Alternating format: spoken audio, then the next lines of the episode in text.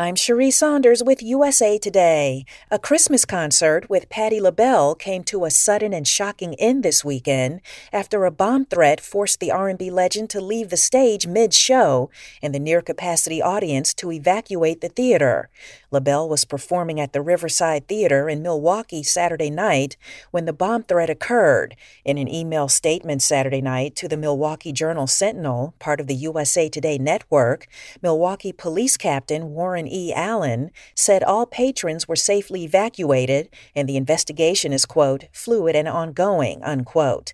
In an additional statement issued Sunday, Allen said the building was searched by canine units, but no explosive devices were discovered, and there was no threat to the public.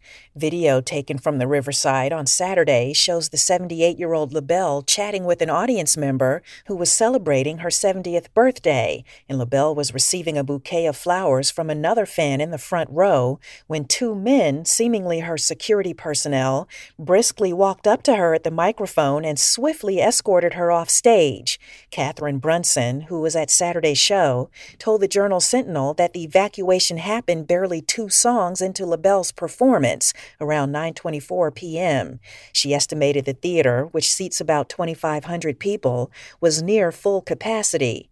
Brunson, who documented the evacuation on Facebook Live, said that once they evacuated the venue, police, quote, had the block taped off, unquote. Scott Pierce, who also attended Saturday's show, messaged to the Journal Sentinel, quote, It happened so quickly. Everybody very calmly exited the theater in a disbelieving manner.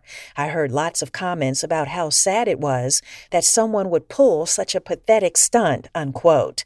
In a statement, Riverside Theater operator operator, the Pabst Theater Group, said the show was postponed and they're working with LaBelle to reschedule.